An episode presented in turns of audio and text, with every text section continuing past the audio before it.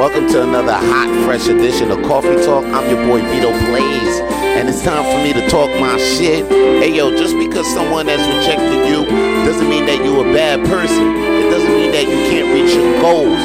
Okay? Just because you hear no, it doesn't mean you have to stop reaching your goals. You won't have to give up. No doesn't mean stop. No doesn't mean stop. No means go. Okay? Go, go, go keep reaching your motherfucking goals. Okay? And when you hear a rejection, a rejection is nothing more than a necessary step in the pursuit of success. Now don't get that shit twisted, alright? When somebody actually tells you no and sets their motherfucking boundaries, just know that you got rejected at that spot and gotta take your efforts to another motherfucking spot, alright?